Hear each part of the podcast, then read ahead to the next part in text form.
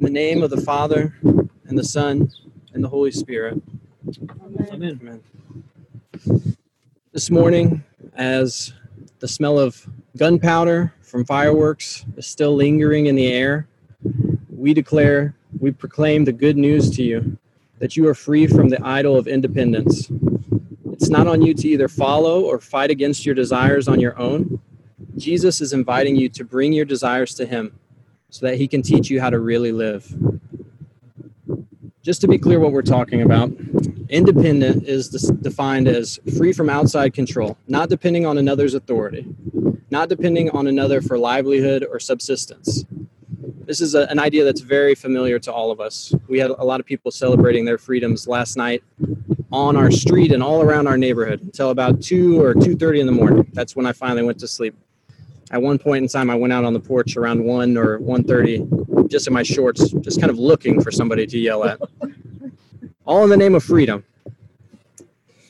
Following our desires is a bit of an American speciality. In fact, it's it's really almost un-American not to follow our desires. We have names for this, right? The American dream, where if you are laser focused on what you want and you're willing to work hard for it, you can achieve that. That is not even a questioned ideal of who we are as a people. That's just an assumed characteristic of what it means to be an American. If you want to dress it up a bit, maybe you could call it manifest destiny from a couple of hundred years ago, where we came to a country and said, "We want to, we want this land, so we're going to take this land because we want it. So we must have it. That must be our God-given right to take it from you." Or we want cheap labor and we we don't really value you. So we're going to take your lives from you and you're going to be our slaves. This is part of who we are as americans. This is in our dna we have to know what we want so that we can get what we want and we don't even question it. We still see this show up in the church sometimes in prosperity gospels right? It's the same good news that's proclaimed in the prosperity gospel right? The american dream is there for the taking. If you know what you want and you know how to get it you can get it the only thing that's different is Jesus has become the formula for getting what you want in the prosperity gospel. Now, sometimes instead of following our desires, we'll have a reaction to that, as Christians especially, where we don't have an imagination for what to do, but we just fight against it, right? This may be familiar, to some of you. Do you want that thing? Uh, it must be sinful to have it. Maybe you should just donate the money to the poor. It's not good for you to have good things. Does this feel good? It must be a sin. At its best, this is a reaction to realizing that we can't just baptize our desires. At its worst, this has been used to oppress and condemn those who are different from us. When it comes to our desires, these are often our best options that we can come up with. We can either fight against them and resist them at all costs, or we can baptize them and follow them as if they'll guide us to true happiness. A couple of things that we need to know about desire before we get into our text for today. We've learned in the last couple of decades through postmodern thought that our desires aren't even necessarily our own. It's something that we're formed and shaped into by the context of the culture around us. Here's an example advertisers spent about five and a half million dollars for a 30 second opportunity to shape your desires in the Super Bowl this past year. That's how valuable it is for 30 seconds to try to shape you and write your desire script for you. Now, another thing that we see about desire is, is kind of illuminated in the Romans text where Paul's writing. He says, uh, I don't understand what I do. For what I want to do, I do not do. And what I don't want to do, I do. I want to follow Jesus, but it's pretty clear that not all of me wants to. Parts of me are covertly rebelling. The desire to do good is inside of me, but I can't do it. I don't have the strength to do it. Towards the end, he says, I've tried everything and I'm at the end of my rope. I don't know what to do. I don't know what to do with my desire. So, what is it that you are wanting today, church? What is your desire? Do you want a new job? Do you want a new car? Is it a new house?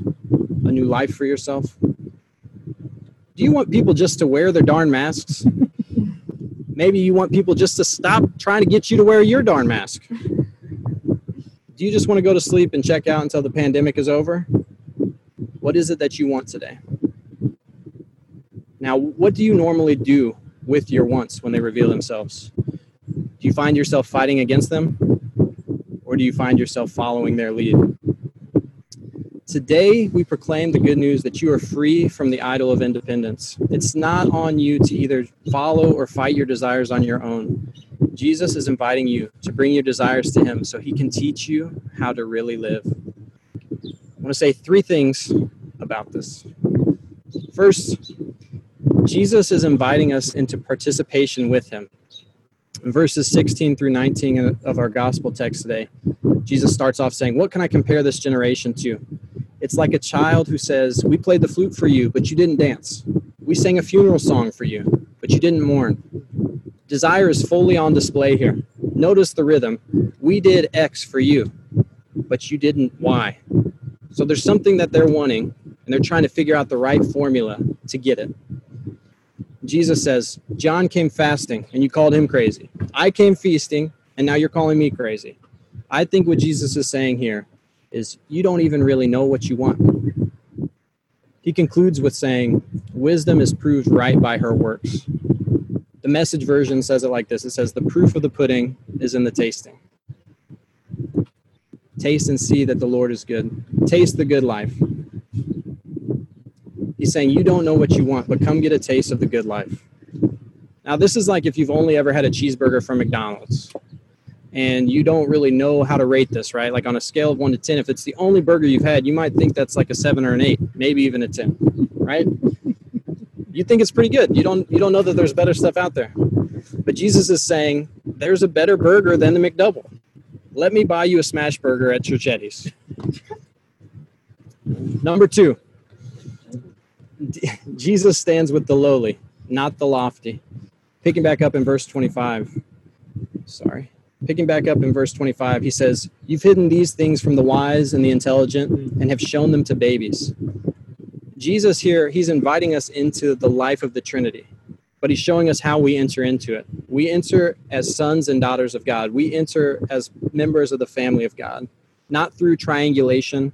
We don't have to figure out how to appease a distant deity or make him happy or the right formula for achieving the American dream. We enter as sons and daughters of the kingdom back to last week's sermon when Father Matt preached, we enter through dependence, not through decadence. In a bit, we get to celebrate this together as we respond to the good news by baptizing Philo. The kingdom of God isn't the home of the brave, it's the home of babies. Three, following Jesus isn't an escape from reality, it's a recovery of reality in verse 28, Jesus says, Come to me, all you who are struggling hard and carrying heavy loads, and I will give you rest. Put on my yoke and learn from me, and you will find real rest. Jesus is teaching us how to be real humans. He's the true human one that's come to show us what we were created for, what human life is all about. Being a Christian, it doesn't mean that we are going to float through life unscathed by hardships. We'll never experience sickness or pain will never be lonely or confused or experience doubt. It doesn't mean that we're the ones with the best strategy to get what we want. We've got a leg up on the competition. We can achieve the American dream because we've got Jesus. Nor does it mean that we can just simply endure the pain of life only because we have some distant hope of experiencing some semblance of joy and goodness in the age to come. Jesus is teaching us how to really live right now how to work, how to grieve, how to be a good neighbor, and how to fight against injustice. This is good news for today. It's not just an idea that we can put on a bumper sticker, but he's inviting us into a different way of living it out today on July 5th. Today, we proclaim the good news that you are free from the idol of independence. It's not on you to either follow or fight your desires on your own. Jesus is inviting you to bring your desires to him so that he can teach you how to really live. Today, church, Jesus is asking you to bring your desire to him. Before you judge whether what's in your heart is good or what's bad, just trust Jesus with what's in your heart. The end of our Romans passage says, Who will deliver me? The answer, thank God, is Jesus Christ. He can and He does. This is good news, but it doesn't feel overtly practical sometimes. I think sometimes it feels far off and distant from the particularities of everyday life. So, here are a few ways that we can respond to and participate in this good news today. I mentioned one already. We're going to be baptizing Philo here in a moment. And that's one of the ways that we celebrate this posture of dependence in entering the kingdom of heaven. Philo can't baptize himself. He can't make a personal sal- uh, salvation decision and come down to an altar call. But we are, enter the kingdom as babies. Another way that we can participate in this life that Jesus is inviting us into is practiced out in our DNA groups. At its core, DNA is just a space where we practice bringing our desires to Jesus and discerning what he wants us to know about them. Here's an example. If you're not in DNA, if that still feels a little bit far off for you, here's a very practical thing that you can do today if you want to participate in this good news. Today, when you feel impatience or irritation at your children or anger with your parents or sadness about the pandemic or the state of the world, instead of responding and reacting right away, instead of doing something with that or fighting against it, pause, sit for a moment, and ask Jesus what he wants you to know about that. Simply ask Jesus, what's going on with this? Trust Jesus with what's in your heart. Trusting Jesus is the first step in letting him transform your heart. I think the bad news that's at work throughout this illustrates some of the core bad news that is at play in pseudo Christianity, where we think that the gospel is just a means to modify our behavior. That the best we can hope for is to learn a set of rules that we can try really, really hard to follow, but our lives maybe won't feel fulfilled. That doesn't really sound like that good of news. It doesn't sound like it's too good to be true news. But the good news in all this is that if you bring your heart to Jesus, He is faithful to be present with you and to transform those desires. You don't have to reject them outright. You don't have to fight for them outright. You don't have to be the judge that says it's a good desire or a bad desire. You can simply humbly come to Jesus and bring that desire with you. A practical example to tell the truth about myself is yesterday morning. My family got up, it's Saturday we got up and uh, we wanted to go and take a look at one of our properties that we have because we need to get it fixed up and ready for somebody to move into it. And so, as a family, this is what we do to relax. We just go and work on things. Um, so we went over there and we were there for like two and a half hours, which was fine. I mean, it was okay. And then after that, Mal said something about needing to grab some stuff from Lowe's. At that point in the day, I'm feeling still pretty good. Like I've still got the bandwidth to be patient and go along with this. Uh, although the count in the back of my brain is counting down the hours until the Arsenal match kicks off. And so I do have an agenda of things that I want to do, right? Where what everybody else wants is maybe going to start conflicting with what I want to do. So we go to Lowe's, and I think it's about 150 degrees. We're inside, which is fine, you know, nice air conditioning, and we're walking around as a family. I mean, one of the kids has to go to the bathroom while we're there. It's all the normal things that you have it as a family of four on a Saturday. Uh, and then Mal says, "Well, while we're here, maybe I should go out into the garden section, which is I don't know if you guys know, it's outside in the 150 degree heat." So she says, "Let's just go and check if they have these trees, not like a couple of potted plants, but trees she wants to buy." And I'm like, uh, "All right, like maybe she doesn't know what time it is, or maybe she doesn't know it's 150 degrees outside." But I just I don't say anything. I follow her out there. And we go out there and she finds these trees that are like, I'm telling you, they're 95% dead. They're just totally withered and brown. And there's no way that you can transplant that into our yard and it'll still live. And she's like, look, they're normally 50 bucks and they're $10. Like, we should get four of these. And I was thinking, how are we going to get these from here to our house? And are you talking about doing this right now? Because I thought we are going to be done with this at some point today. Like, I thought, you know, maybe we would stop working. Although this is just my internal monologue. I didn't say any of this out loud. I'm a not expressive guy except for when it comes to irritation and contempt. And so this wave of contempt just washed over my face. And uh, Mallory, she left, and I'm holding the kids, sweating outside, 150 degrees, remember. And all of a sudden, you know, after, first of all, I have no idea where she's at because she's gone for an inexplicably long time. and all of a sudden, she comes around the corner and she's wheeling this flatbed cart, you know, the type that they have at Lowe's. And she's coming straight for me. And she, you know, she just looks like she's in her happy place. And at this point, I just can't, you know, I don't, I still don't say anything, but I can't hide it anymore. I, I am just super irritated. I got to get out of here. The Arsenal match has already kicked off at this point. I want to go watch some soccer and relax. It is the 4th of July, after all. I should get to do what I want to do. And so she comes up and she says, Are you mad at me? And I say, Yeah and I just walk off with the kids. now, I think that my imagination for dealing with this about five years ago, maybe less than that, would just be to totally baptize my desire and how I'm feeling at that moment and say, clearly Mallory's being selfish. She's not thinking anything about me or anything like that. I'm right, she's wrong. It's way too hot to be out here. This is ridiculous. And so then just to justify myself and being angry with her. And then I, I think another way that I would try to react to that is be like, man, I am such a jerk. Like, what is wrong with me? Why can't I just be the guy that just does whatever she wants to do? And I don't care that it's hot outside and I just love working.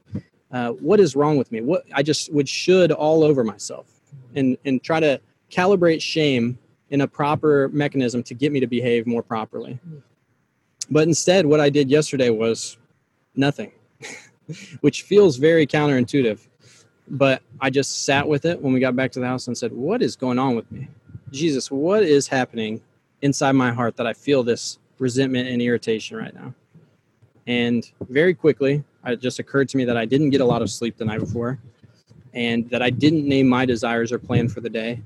And so it ended up being a super practical thing, although I don't think I normally would get to that unless I brought that to Jesus because I, I'm so used to just baptizing my wants or my desires. I wonder if you have have some kind of reckoning with that in your own heart, something that draws up for you. Today we proclaim the good news that you are free from the idol of independence. It's not on you to either follow or fight against your desires on your own. Jesus is inviting you to bring your desires to him so he can teach you how to really live. I want to conclude by reading the last couple of verses of this passage from the message version. It's actually one of my, my favorite passages of scripture. Jesus says, Are you tired, worn out, burned out on religion? Come to me. Get away with me, and you'll recover your life. I'll show you how to take a real rest. Walk with me and work with me. Watch how I do it. Learn the unforced rhythms of grace. I won't lay anything heavy or ill fitting on you. Keep company with me, and you'll learn to live freely and lightly. In the name of the Father, and the Son, and the Holy Spirit.